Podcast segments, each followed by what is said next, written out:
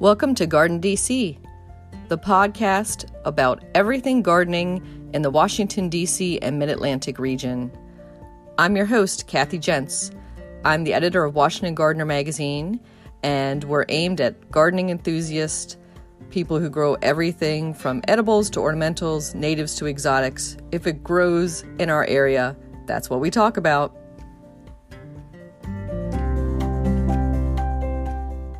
For this week's episode of Garden DC, we're talking to David Mizejewski. He's a naturalist, TV host, author, and wildlife expert. And for 20 plus years, he's been with the National Wildlife Federation based in Virginia. And he's also the author of Attracting Birds, Butterflies, and Other Backyard Wildlife to Your Garden. Welcome, David. Hi there. Thanks for having me. Thanks for joining me. I know you're going through a little household stress right now with plumbing in the background that we might be hearing. Yeah, apologies for that. You know, it is what it is. Yeah, having gone through my entire front yard dug up last year to replace the water lines there for one tiny leak, I know how that is. Yeah. It is definitely disruptive to your life. So you were mentioning before we started recording that you've recently relocated. Can you tell our listeners where you're at now? Sure. I'm just outside of the New York City area in New Jersey. As you mentioned at the top, I've been working with the National Wildlife Federation for just over 20 years. And so I've been based in the DC area, but we recently decided to move up here to the New York City area. My husband works in Manhattan, so it just made a lot of sense. And I do as well for a lot of my media work, and was constantly having to travel up here. So just due to the nature of the work that I do for the National Wildlife Federation, I am on the road a lot and don't really need to be, in one specific location. So before the pandemic hit, we made the decision to relocate, and I was going to be a remote employee. And now, of course, seems like everyone's a remote employee, so.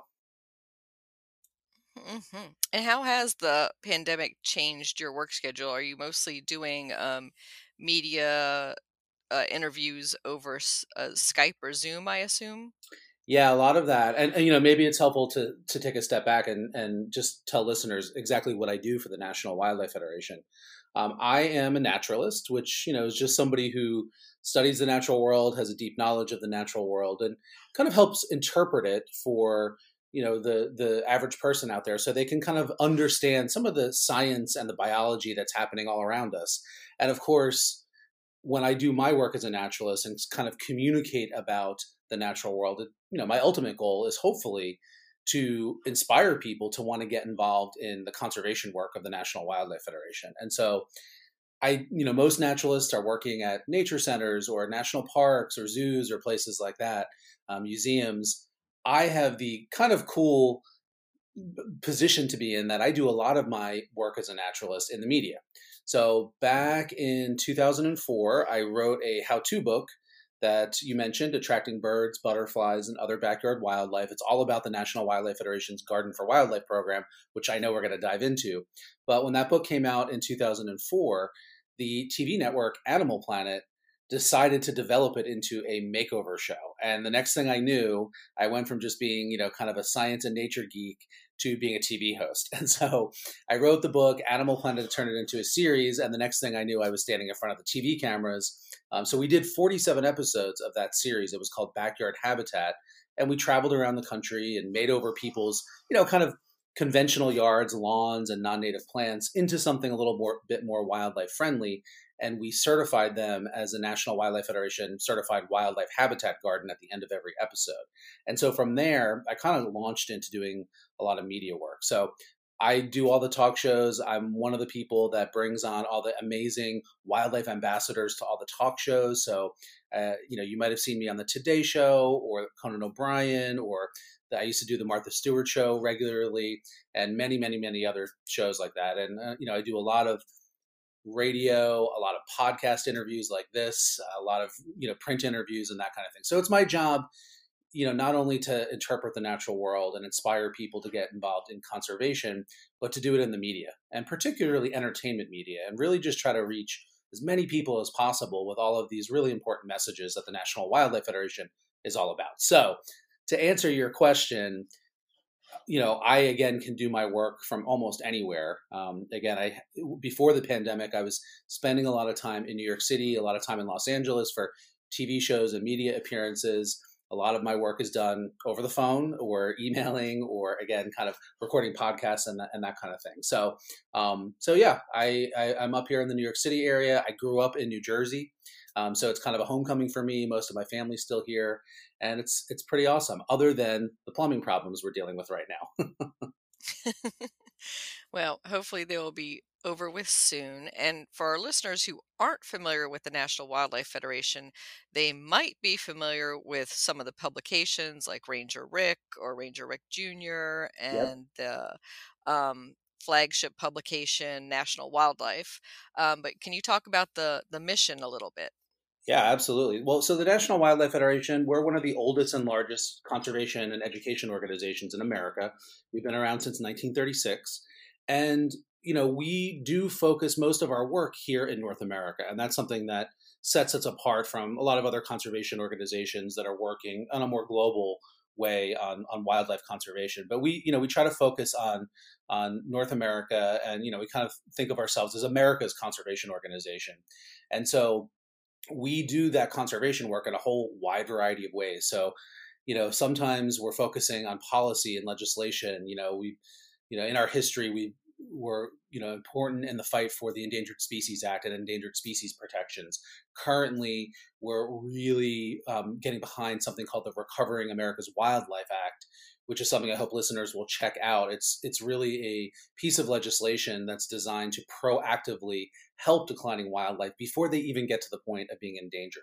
At that point, it's really hard to save them. But if we invest a little bit of, you know, money that is already kind of, you know, in budgets, you know, it's a bill that doesn't require any additional, you know, taxes or anything like that. And it's already got a lot of great bipartisan support. And, you know, you can't say a lot of things about that. You can't say that about a lot of things these days. But at any rate, you know, we're working in that way, you know, out of our DC office, but we've got regional offices all around the country. We do a lot of work on saving wildlife habitat, you know, sort of large landscapes, America's great waters.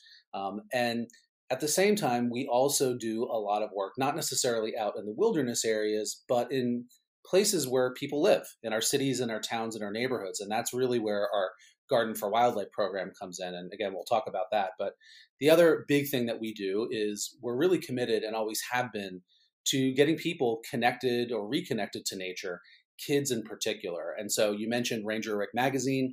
You know, we started publishing Ranger Rick magazine in the 50s. And again, it's all about educating kids, but also kind of inspiring them to want to go out and into the outdoors and experience nature on their own. And we've got a whole host of programs really targeted at kids and youth, everything from formal education programs like Eco Schools USA and Schoolyard Habitats.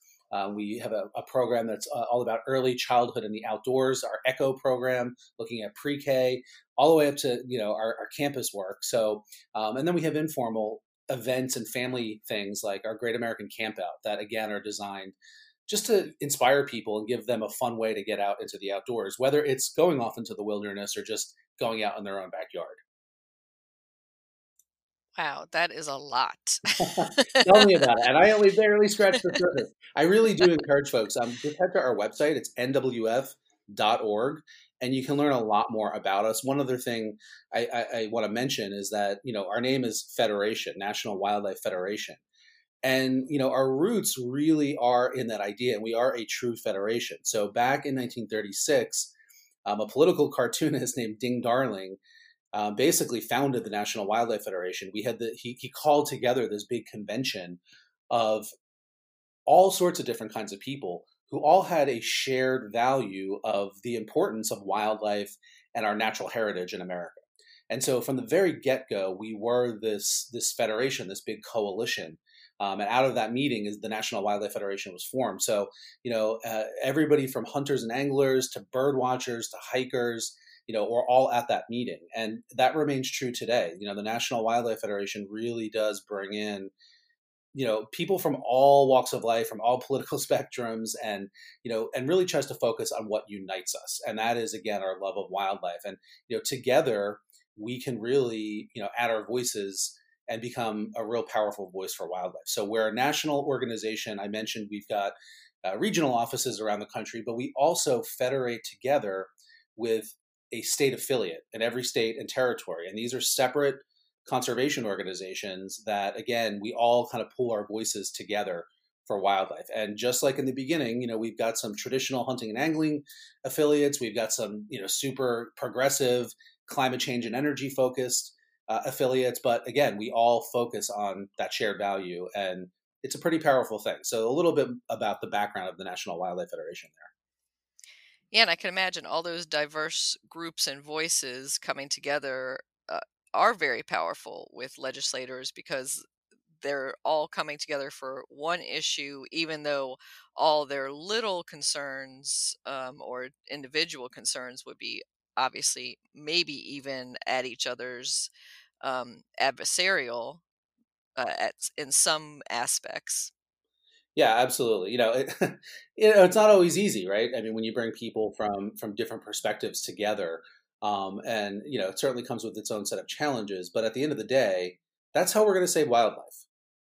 Wildlife conservation is not a partisan issue, or it shouldn't be. And saving our natural resources, having clean air and clean water, fighting climate change. It's been made political, but climate change affects us all. It doesn't matter what party you belong to. And so if we can focus again on that shared value of the importance of having healthy wildlife populations in this rapidly changing world, that's actually our mission, to unite all Americans to ensure that wildlife thrive in a rapidly changing world. When we can come together and unify and focus on that shared value, we really can make a difference. And you had mentioned some of the outreach program for children. And I vividly remember poring over issues of Ranger Rick as a child, and especially because I have a fondness of raccoons and think they're some of the cutest wild, just adore them and their cat-like behavior. But in this day and age, how do you reach out to children who might not be familiar with backyard wildlife? Maybe they're growing up in an apartment and not having access to local parks. Yeah, so that's such a critically important question, right? And so it's funny, it's funny you bring it up, because just the terminology, right? Backyard habitat. And in fact, that used to be the name of what we now call our Garden for Wildlife movement. Back in 1973, we founded this program that was all about inspiring people to make their own piece of the earth a little bit better for the local wildlife, and kind of reconnect our cities, our towns, our neighborhoods, back into the local ecosystem, instead of having them be these kind of broken off pieces that didn't really support anything else other than humans and maybe rats and pigeons.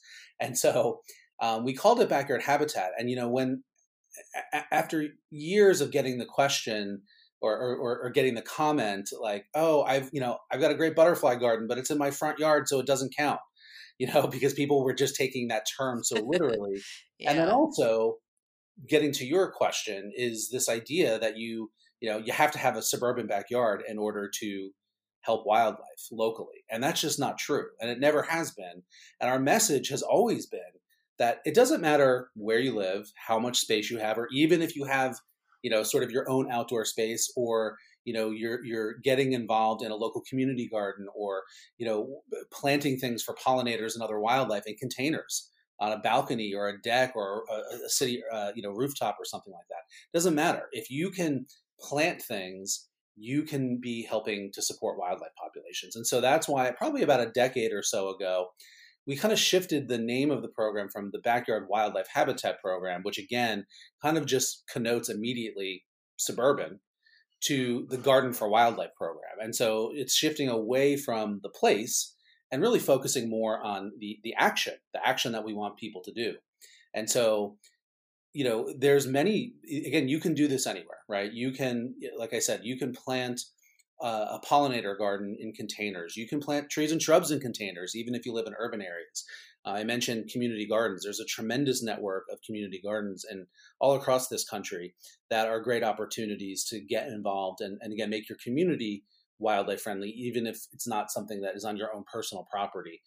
There's plenty of green spaces and green infrastructure that could be enhanced by additional wildlife habitat, landscaping, and gardening, even in the densest cities. You know, New York City, for example, you know, it's the height of urbanism, but there are green networks within it. And, you know, many of them are being designed now with the needs of songbirds and bees and other pollinators in mind. And so you really, that's the big message I want folks to walk away with, that, you know, it doesn't matter, again, where you live, how much space you have. If you can plant something, that's where it all starts. And we can dive into that a little bit more about why planting is so important for wildlife.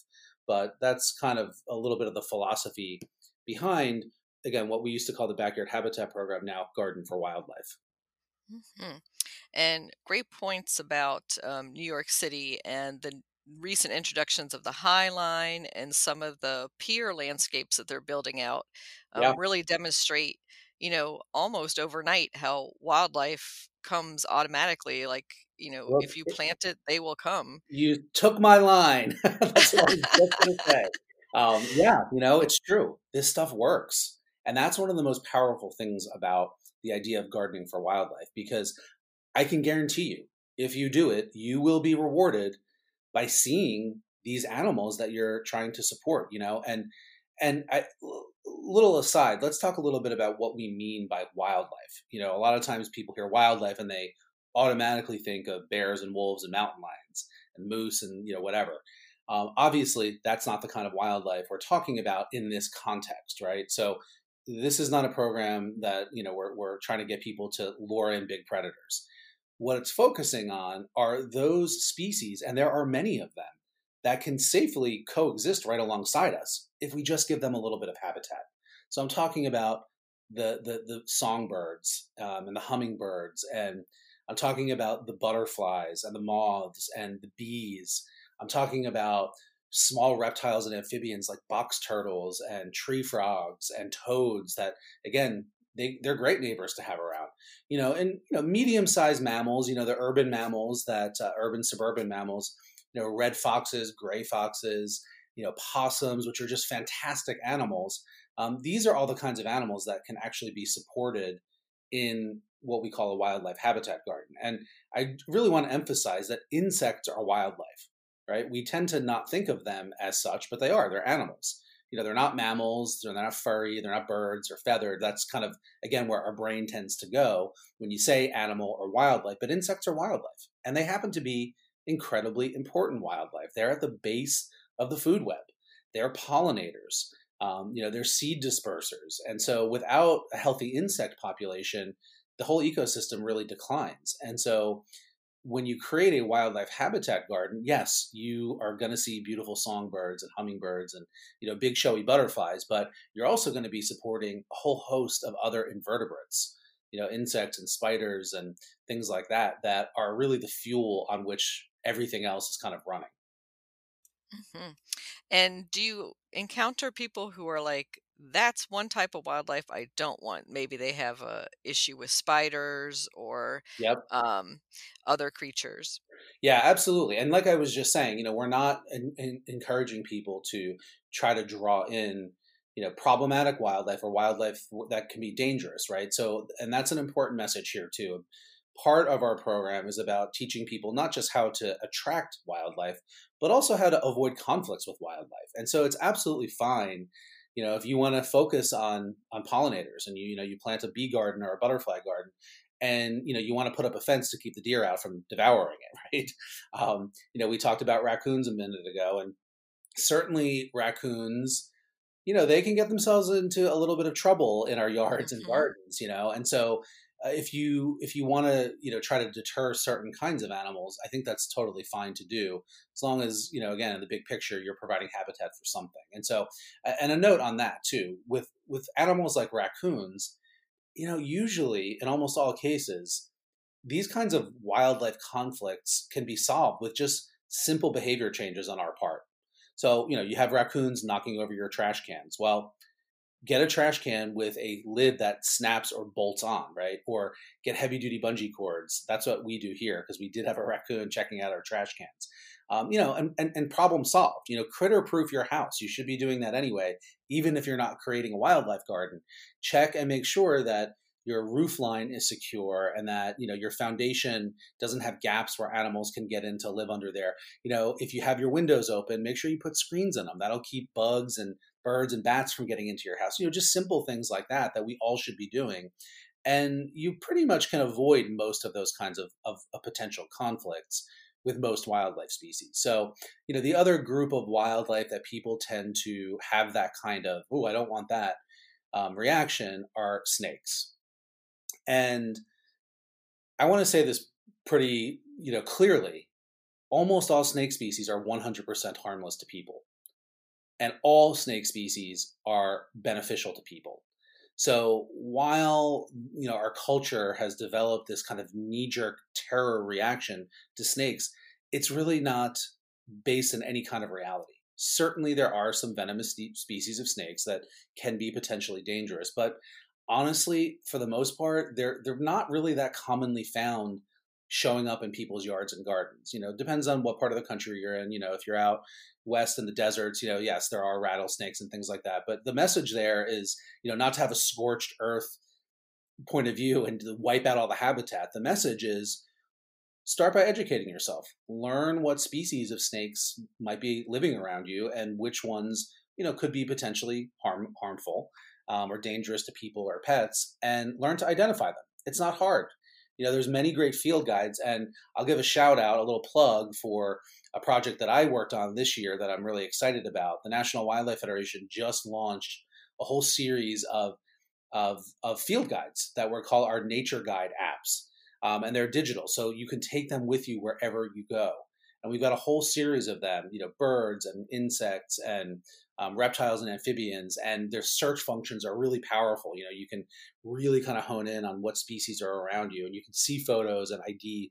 Just if you're worried about that kind of thing, just do a little bit of reading and learn to identify what potentially, harmful snakes there are, so that if you see the non-harmful or the non-dangerous or non-venomous kinds, you don't have to freak out and you don't have to panic. And God forbid, you don't have to have the knee-jerk reaction of getting a shovel and bashing it. That's what people do. And it's just terrible. I hear people still today in 2020 say, the only good snake is a dead snake. And, I wish people wouldn't say that. Frankly, it's an ignorant thing to say. And snakes are important. They're food for lots of other wildlife. Birds of prey, songbirds sometimes will eat small snakes. And they themselves are beneficial in that most backyard snake species are doing things like eating rodents and eating insects and things like that, that have a huge beneficial impact on us. So while there are some animals that, aren't really kind of part of what you would say, what you would call, backyard wildlife or wildlife that you want to attract, there's a lot of other species that people have a fear-based knee-jerk reaction to that they probably shouldn't. And that's, again, one of our goals with the Garden for Wildlife program is to help people understand this stuff so that we can live a little bit more harmoniously with our wild neighbors. Yeah, and I think education and obviously exposure to those animals helps a great deal to quell a lot of those fears. I think the coolest thing I found in my garden in the last few years was the skin of a black rat snake that had been shed and left in my perennial beds. And I never did see the snake. He was, I guess, passing on through, but at least I had some evidence of him. Right. And that's also a good point. Oftentimes these animals might be present and you'll never see them, so it's not something that should keep you up at night. And another point I want to make about that too, is that when it comes to helping us as a society kind of look at wildlife from a more realistic point of view and not just based on fear, is that kids are not born with a lot of these fears. Kids are drawn to animals, whether they're furry and cute or they're creepy and crawly, right? And we adults teach children either directly, but even more so indirectly, based on how we respond and what we say. So if you see a snake and you say, ew, well, the kids around you are going to hear that. They're going to absorb that. And little girls in particular, are not grossed out by these things. You know, snakes and snails and puppy dog tails, that old rhyme, you know, that's frankly hogwash, right? You know, little girls are just as drawn to these things as little boys, but we teach them from a very young age, oh, that's not for you. That's for boys, you know, and then we wonder why there's such issues with, you know, STEM education and getting girls involved in math and sciences, right? Well, guess why? Because you taught them that wasn't for them. And that's a crime. So just keep in mind how you react if there's kids in your life, particularly girls, that, you know, they don't, you know, you can be having a negative impact on them, not in addition to the wildlife, based on your fear-based reactions. Mm-hmm. And speaking of kids, let's talk about your childhood and what brought you to be a naturalist. Yeah. So as I mentioned, I grew up here in New Jersey, in the, you know, suburbs, about an hour outside of New York City. And, you know, there's plenty of nature in New Jersey, despite what people like to say about our state. And so I was really blessed in that I spent my childhood living just kind of in a typical suburban development that, you know, had some woods and some fields around. There was a creek that ran through not too far from my backyard. And I got to just explore nature. As a kid, you know, I ran around in the woods with my friends. I climbed trees. I turned over rocks and, you know, caught snakes and things like that. My poor parents, I was constantly bringing critters home in my pockets, you know, which I don't necessarily recommend that people do, steal wildlife out of the wild. But, you know, a lot of us grew up doing that. And it was an important part of our discovery of nature. So, you know, and that's something that, you know, I feel like I probably was the last generation that got to do that. I grew up in the 80s. And in the last, you know, 20, 30 years, we've really seen this disturbing trend of the indoor child, and this idea of nature deficit disorder, this idea that children are having such a disconnection from nature that it's actually causing a lot of problems. And there is a whole body of research looking into this, you know, showing that kids that get to go outside, in particular when they get to go outside and explore on their own terms, you know, so sort of unstructured time, so not just playing sports, you know, kids that get to do that tend to be more physically fit. They have less chance of having vitamin D deficiencies, less chance of being nearsighted. They tend to have more curiosity and creativity. Oftentimes they're better behaved in the classroom setting.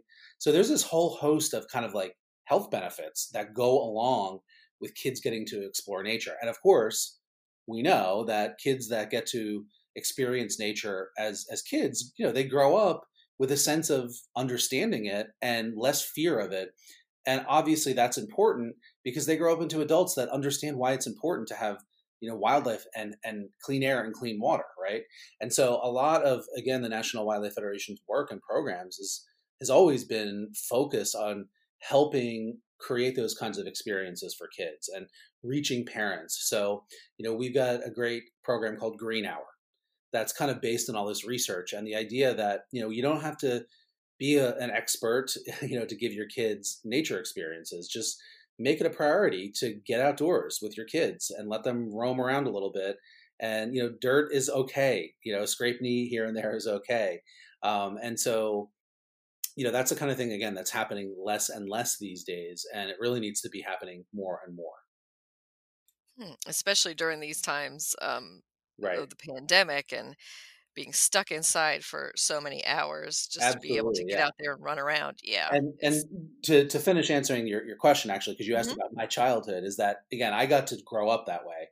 And I can have to say, like, how the older I get, the more I realize how important that was and the more grateful I am to my parents for letting my sisters and me kind of just, you know, I mean, they weren't like shipping us off into the wilderness for a week on end, right? Like we'd spend the afternoon running around in the woods and we would come home for dinner, you know? And so, but it really was so important as a foundation. You know, I kind of joke and I always say when people ask, oh, how did you get into, you know, all this nature and wildlife stuff? And I say I was born this way. And I really do think I was. I'm just innately drawn to other species and the natural world. But if I didn't have the opportunity as a kid to, again, experience and explore nature, I don't know if I'd be here today.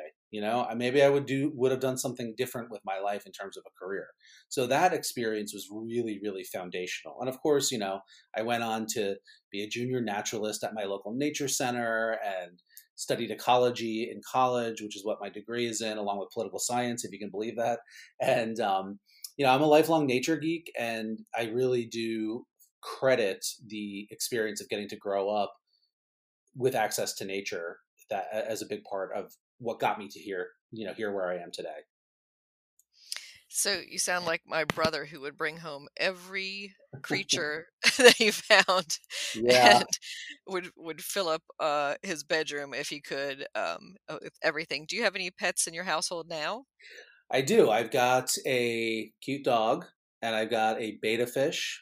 And for right now, that's what I have. But, you know, I've only been in this new house for about 5 months. So, you know, we might expand the menagerie now that once we're fully settled in here. And, you know, I went from living in DC and, you know, row house home. So not particularly huge. And, you know, we're in the suburbs of New York City now. So we've got a little bit more space to work with. So, yeah, right now, honestly, what I have been really focusing on is indoor gardening. And I've got a great room, a little extra room that used to be a semi-enclosed porch that has been, you know, by previous owners enclosed. So it's got a couple great windows, but it's got a concrete floor. And I have converted that into my plant room. And so I, every morning, get up. In these times of pandemic, like many other people, I feed my sourdough starter, and then I putter around in my plant room while I have my coffee and just, you know, mist, check for pests, prune, smell the flowers, and then I get my day started. So I've been focusing a little bit more on my indoor plants than, you know, building an indoor menagerie. But, you know, I probably am going to set up some terrariums and maybe get, you know, some tree frogs or something like that. They'll actually work perfectly in that plant room.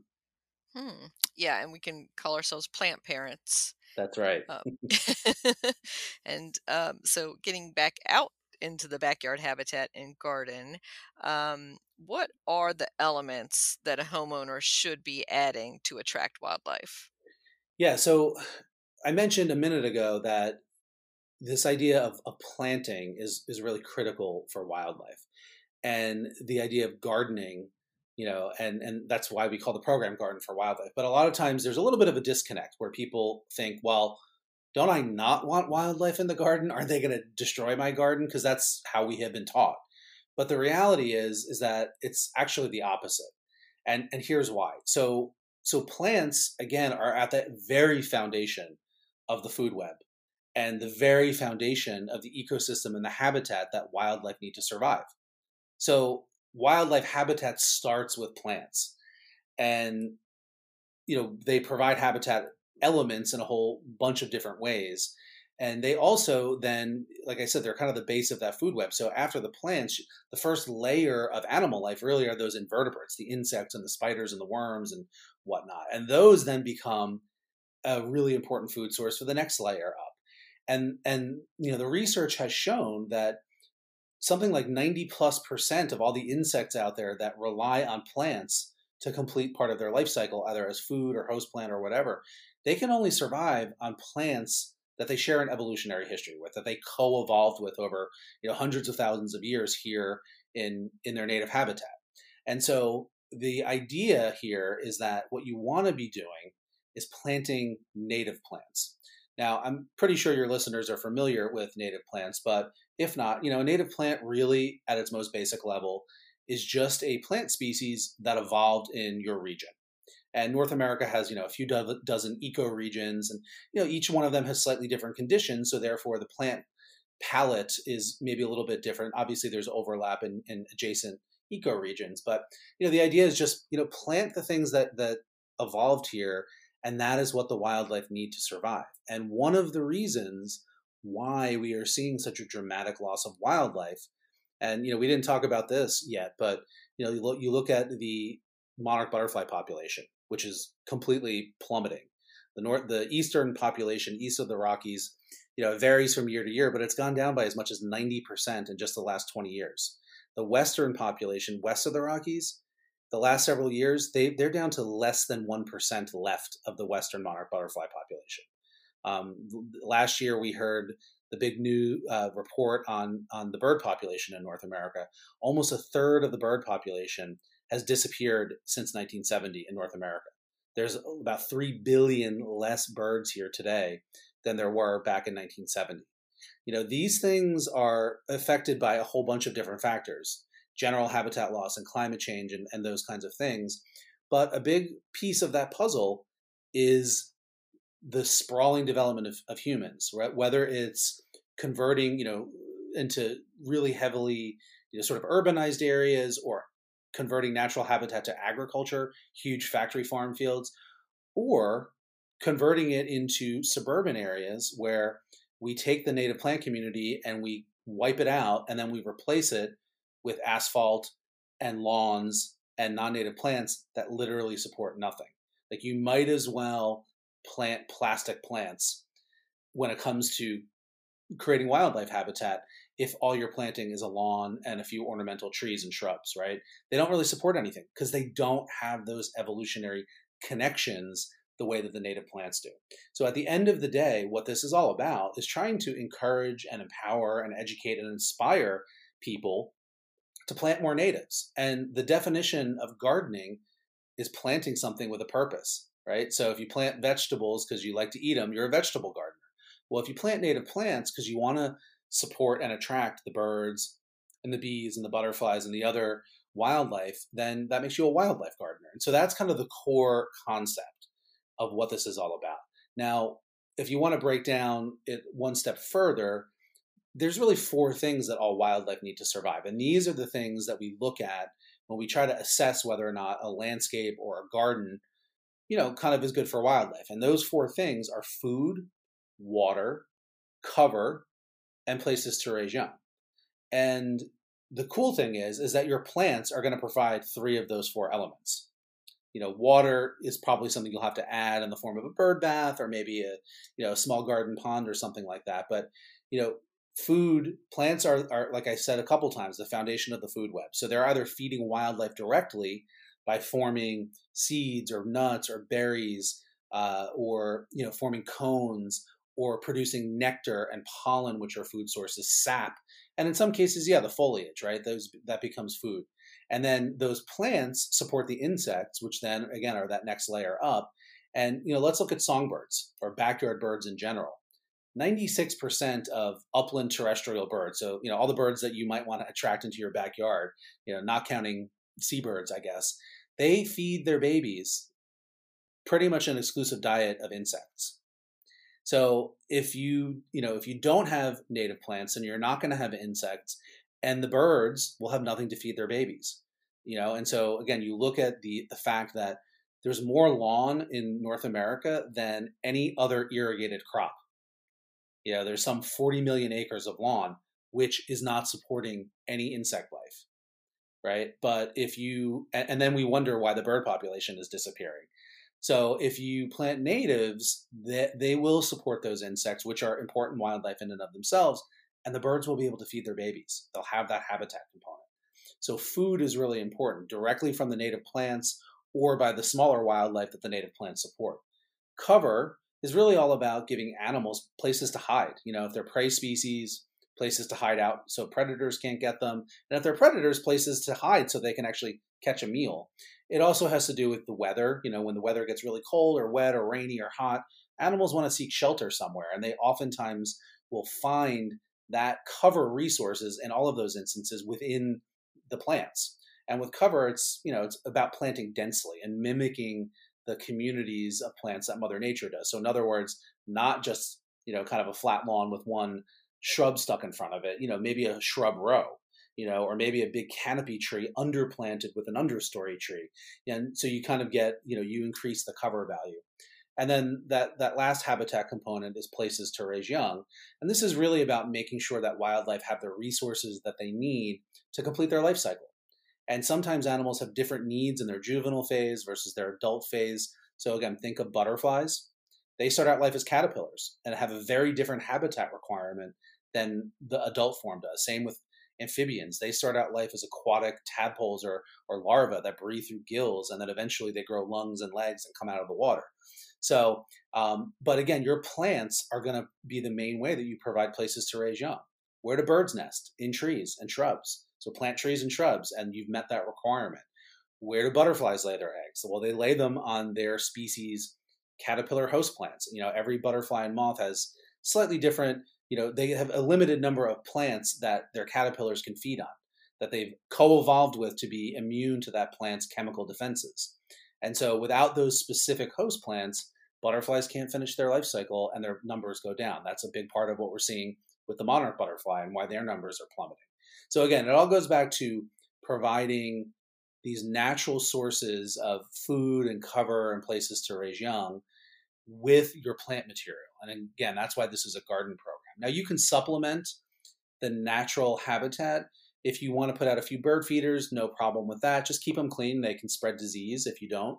And don't overdo it. Don't have like 50 feeders on a small little piece of property. And just remember that feeders are not habitat. Feeders are a supplement. And wild birds use them that way. Birds only use feeders as a supplement to the natural foods they're finding in the landscape. And only a handful of bird species will actually ever use a feeder. So focus on feeding by planting a good, diverse native plant community. Again, that provides the seeds and the berries and the nuts and the fruit and the nectar and the insects for the birds, and they'll have everything they need.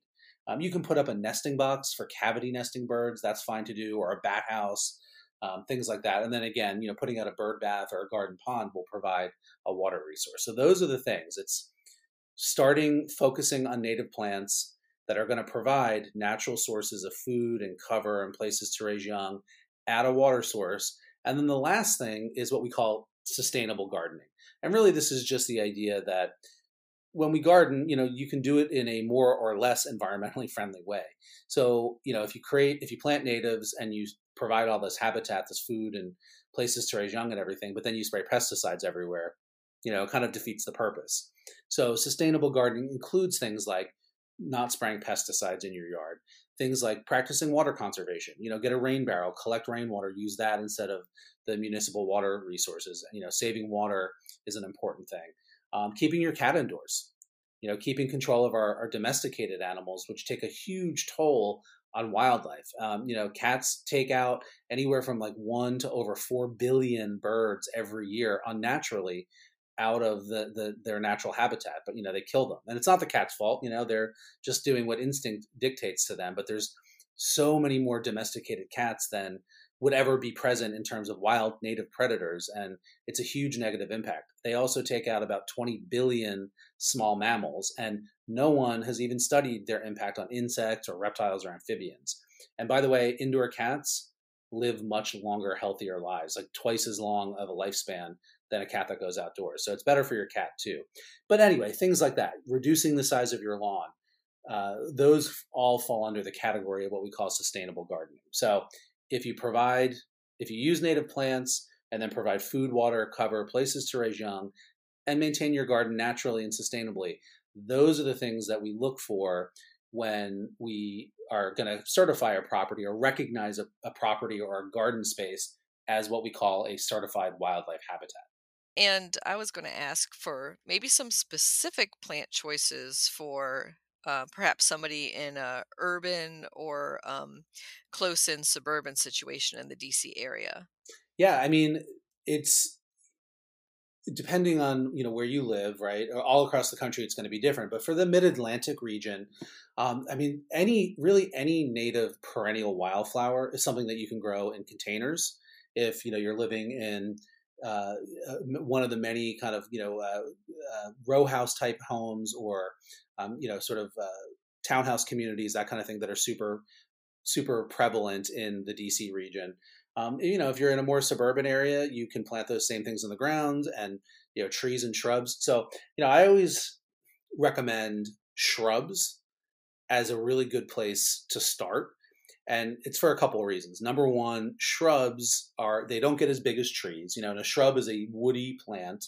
You know, it's got a woody stem with bark that, you know, persists above the ground throughout the year. It doesn't die back to the ground the way a perennial herbaceous plant would. And, you know, shrubs come in a wide variety of sizes, but they're not generally going to get more than, you know, for some, you know, a big shrub species, 10 or 12 feet, but there are many that stay much smaller. So they're really good for the scale of what most people's yards or gardens are like. And because they are a woody plant, they're providing habitat value pretty much year round.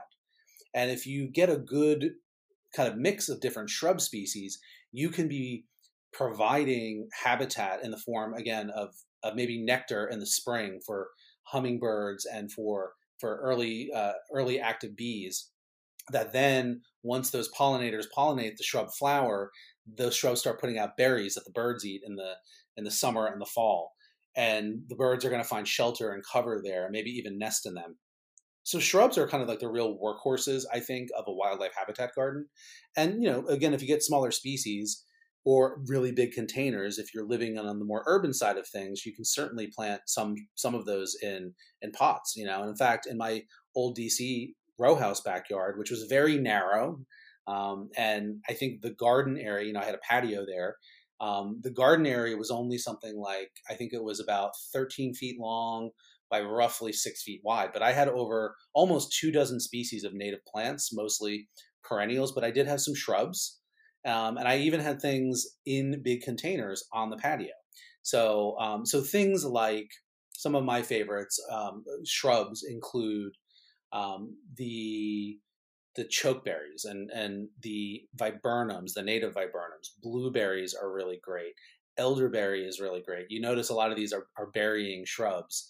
You know, what you plant where is gonna kind of dictate, well, like what your conditions are in your specific yard or garden space will dictate, you know, what you want to plant. So, you know, arrowwood viburnum, maple leaf viburnum, these are two native shrubs. They tend to be woodland plants, so they're more of like a, you know, part sun shade kind of thing. But other things are going to want more full sun. You know, some things are going to want wet soil, some things are going to want dry soil. So, you know, it's really your specific to your site. And yeah, you might have to do a little bit of reading and a little bit of research, ask at your local nursery, that kind of thing. And you want to get the right plant in the right place because, you know, again, even if a plant's native, if you plant it in conditions that are not where it's going to thrive, it's not going to live.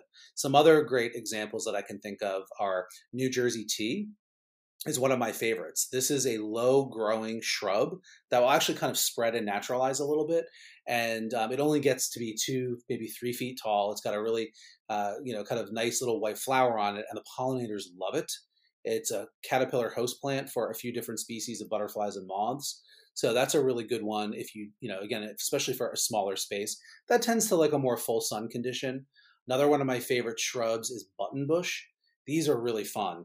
They naturally grow in wetland areas, but they'll do fine in like a regular garden soil if you don't have like a wet spot to plant them. But they get these globe-shaped flowers that are just really fun and funky looking. And again, I mentioned elderberry. And a lot of these plants we can eat too, you know, so plant a bunch of them and, you know, that way you'll get some berries, the birds will get some berries. So anyway, those are just some examples.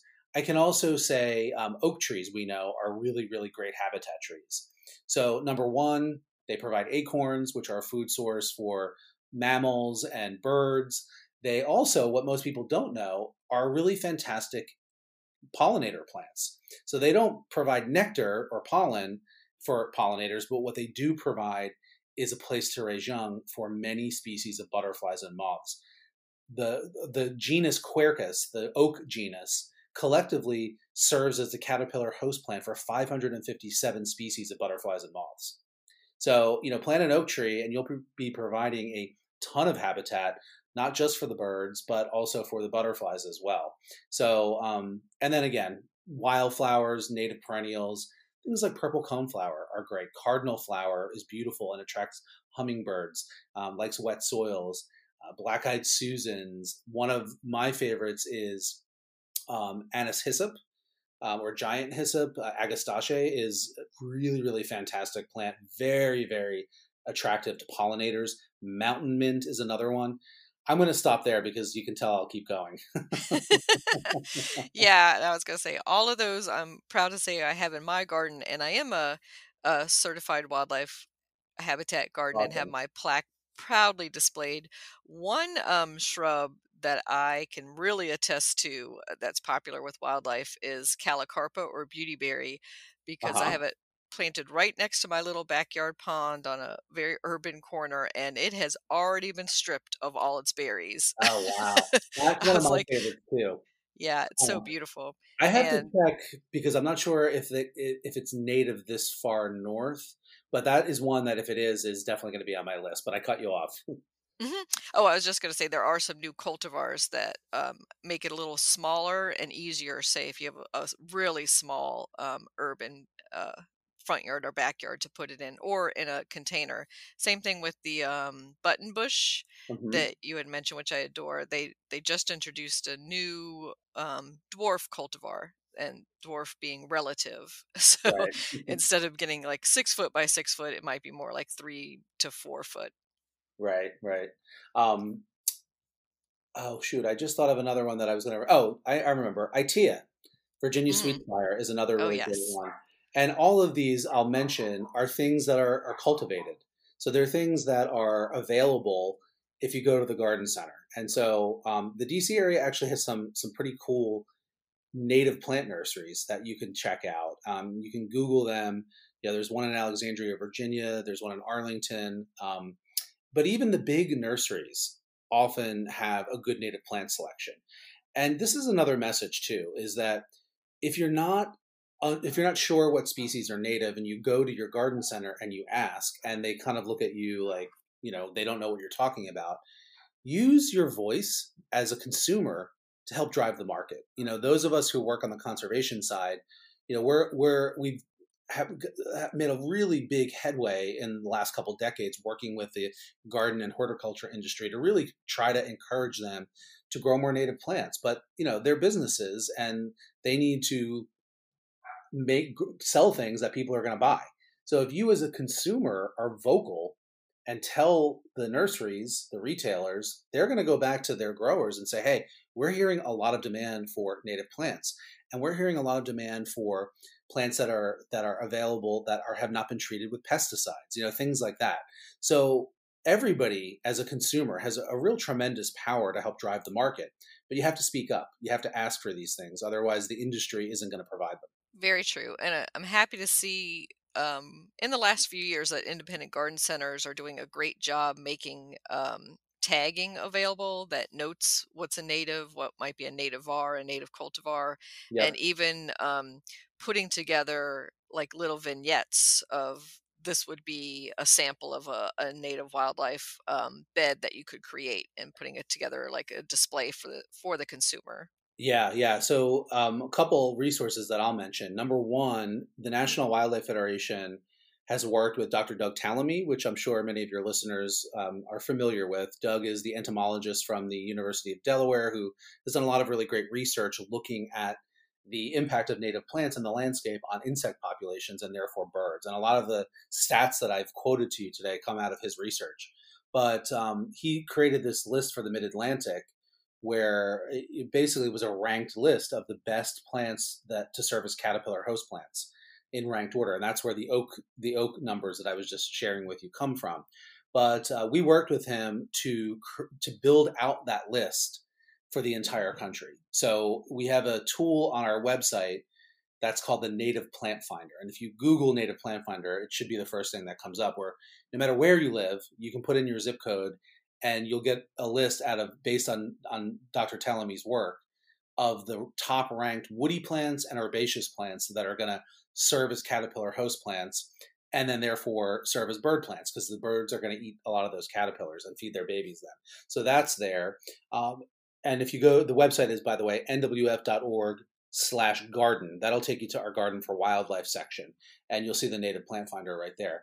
But yeah, I mean, we've had a long relationship with American Beauty's Native Plants. This is a branded line of native plants that we kind of helped launch about almost 20 years ago.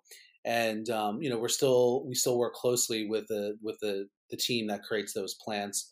And again, I mentioned some of the other native plant nurseries and things like that. Earth Sangha and Nature by Design in Alexandria are two ones that are really great. And I want to talk a little bit, since you brought it up, about cultivars or nativars.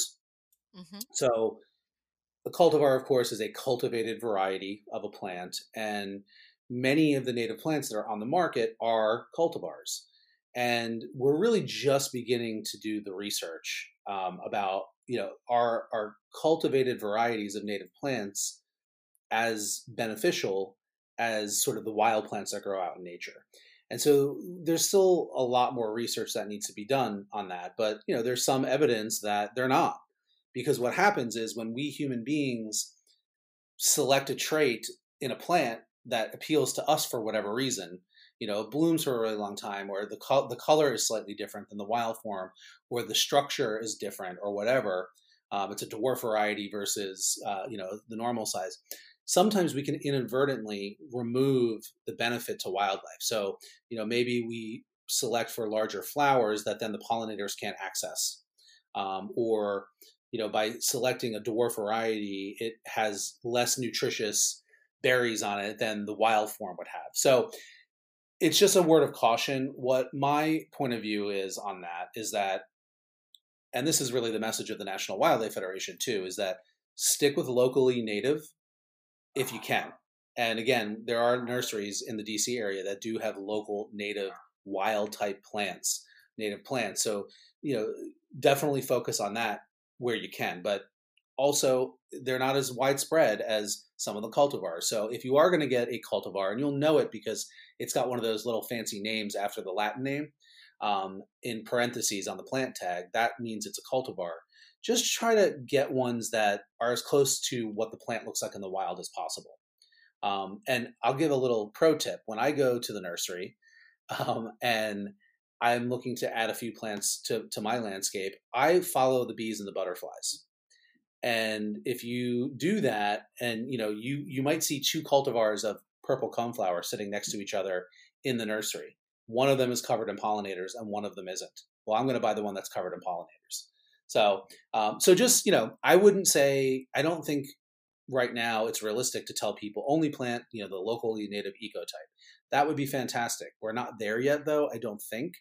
And I think that choosing a cultivated variety of a native plant, or a nativar, is definitely a better choice than planting something non-native or not planting anything at all. So, I think that's something that, you know, keep your eye on. And in the coming years, hopefully we'll get more diversity in the availability of locally native plants and local ecotypes and more native plant specialty nurseries and things like that. But in the meantime, we got to work with what we got. Mm-hmm. And there'll be more research coming out as to which of the nativars or native cultivars perform as well as a native straight species versus, you know, not. Right. And that's a great tip about following the pollinators when you go to a garden center. I've done the same thing at local public gardens where you might look at a bed display of say, different cone flowers, and it's very obvious which are the ones that are preferred by the pollinators. Yep. Well, thank you so much, David, for joining us on the Garden DC podcast. So our listeners can find out more at the National Wildlife Federation website, nwf.org. Is there any place else that they might follow you, say, on social media? Sure, absolutely. I am all over social media. So if you can spell my name, you can find me. You can look up, naturalist David Mizejewski, or if you just go to the NWF website and type my name in, you'll get the spelling. My website is naturalist.nwf as in National Wildlife Federation .org. And if you go there, all the links to all of my social media sites, my Facebook, Twitter, Instagram, YouTube channels are all there. There's also links on where you can get a copy of my book, which is called Attracting Birds, Butterflies, and Other Backyard Wildlife. It's a how-to book. You know, we'll walk you through the steps on how to do all of this, and all the sales of the book go back to NWF to support our wildlife conservation program. So if you buy it, you're doing wildlife, you know, a double benefit there. So that's all on my website on the National Wildlife Federation page, naturalist.nwf.org. Great. And we'll put a link directly to that from the podcast episode. And I want to thank you again, David. This has been a great way to think about gardening from the wildlife perspective. Well, I appreciate the time and for helping to signal boost this message. It's really important. Another day is here and you're ready for it. What to wear? Check. Breakfast, lunch, and dinner? Check. Planning for what's next and how to save for it? That's where Bank of America can help. For your financial to-dos, Bank of America has experts ready to help get you closer to your goals. Get started at one of our local financial centers or 24/7 in our mobile banking app. Find a location near you at bankofamerica.com/talktous. What would you like the power to do? Mobile banking requires downloading the app and is only available for select devices. Message and data rates may apply. Bank of America NA, member FDIC.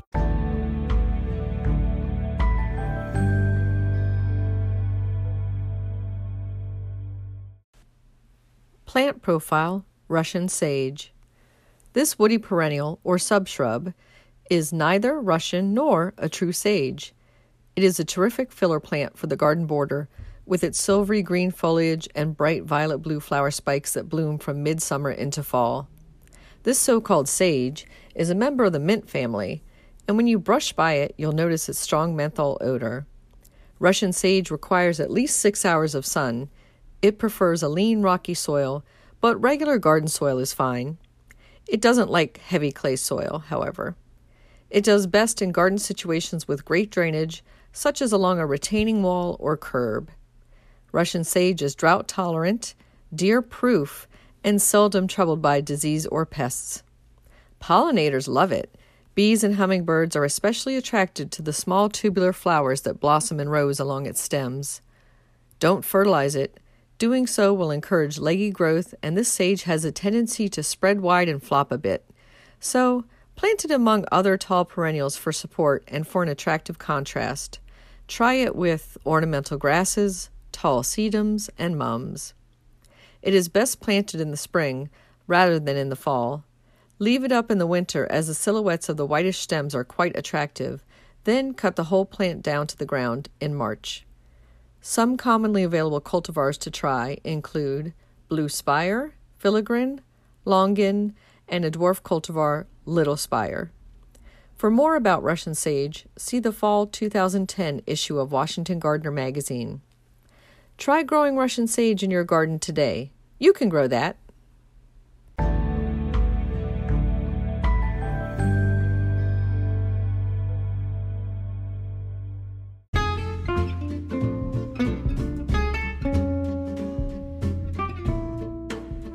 Lighting the dark. As I record this, we've just passed the end of daylight saving time, and we all set our clocks back 1 hour. The sun is starting to set around 5 o'clock, and many of us are going home from work in the dark. For me, this is one of the most depressing times of year. The loss of light means less time in the garden and out of doors in general. Everyone rushes to get home and cocoons inside until the days start to really lengthen again in late winter. In the past, I've contemplated wearing a miner's light on my head to get those spring-blooming bulbs in. If I want to garden after the sun starts setting, I have to wave my arms around every few minutes to get my motion sensor back porch lights to stay on. Asking around, other gardeners tell me they do the same. Some have said that they have their young children hold flashlights for them, and others burn camping lanterns to weed. Still others go without light altogether and just feel their way around when raking or mulching in the dark. This last group surely likes to live a little more dangerously than I. This year, I've decided to invest in some real outdoor lighting. Not just so I can get more gardening done in the dark, but also to get more enjoyment out of it. We forget that we are blessed with real seasons in our area, and fall evenings can be among the most pleasant to sit outside and have a glass of wine after dinner, or a cup of coffee in the morning. It's silly not to extend that day, not just to enjoy our gardens, but for the experience.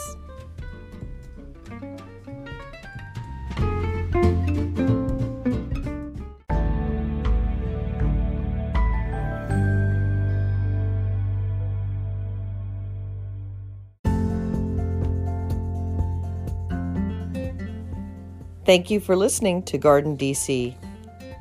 You can become a listener supporter by going to anchor.fm/Kathy-Gents/support.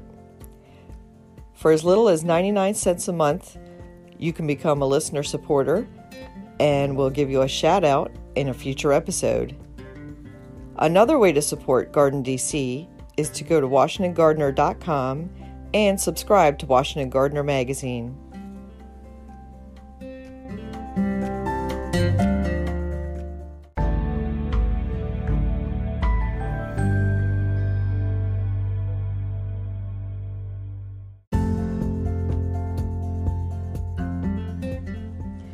You can find Washington Gardener online at washingtongardener.com, on Twitter at WDCGardener, on Instagram at WDCGardener, and on Facebook.com at Washington Gardener Magazine.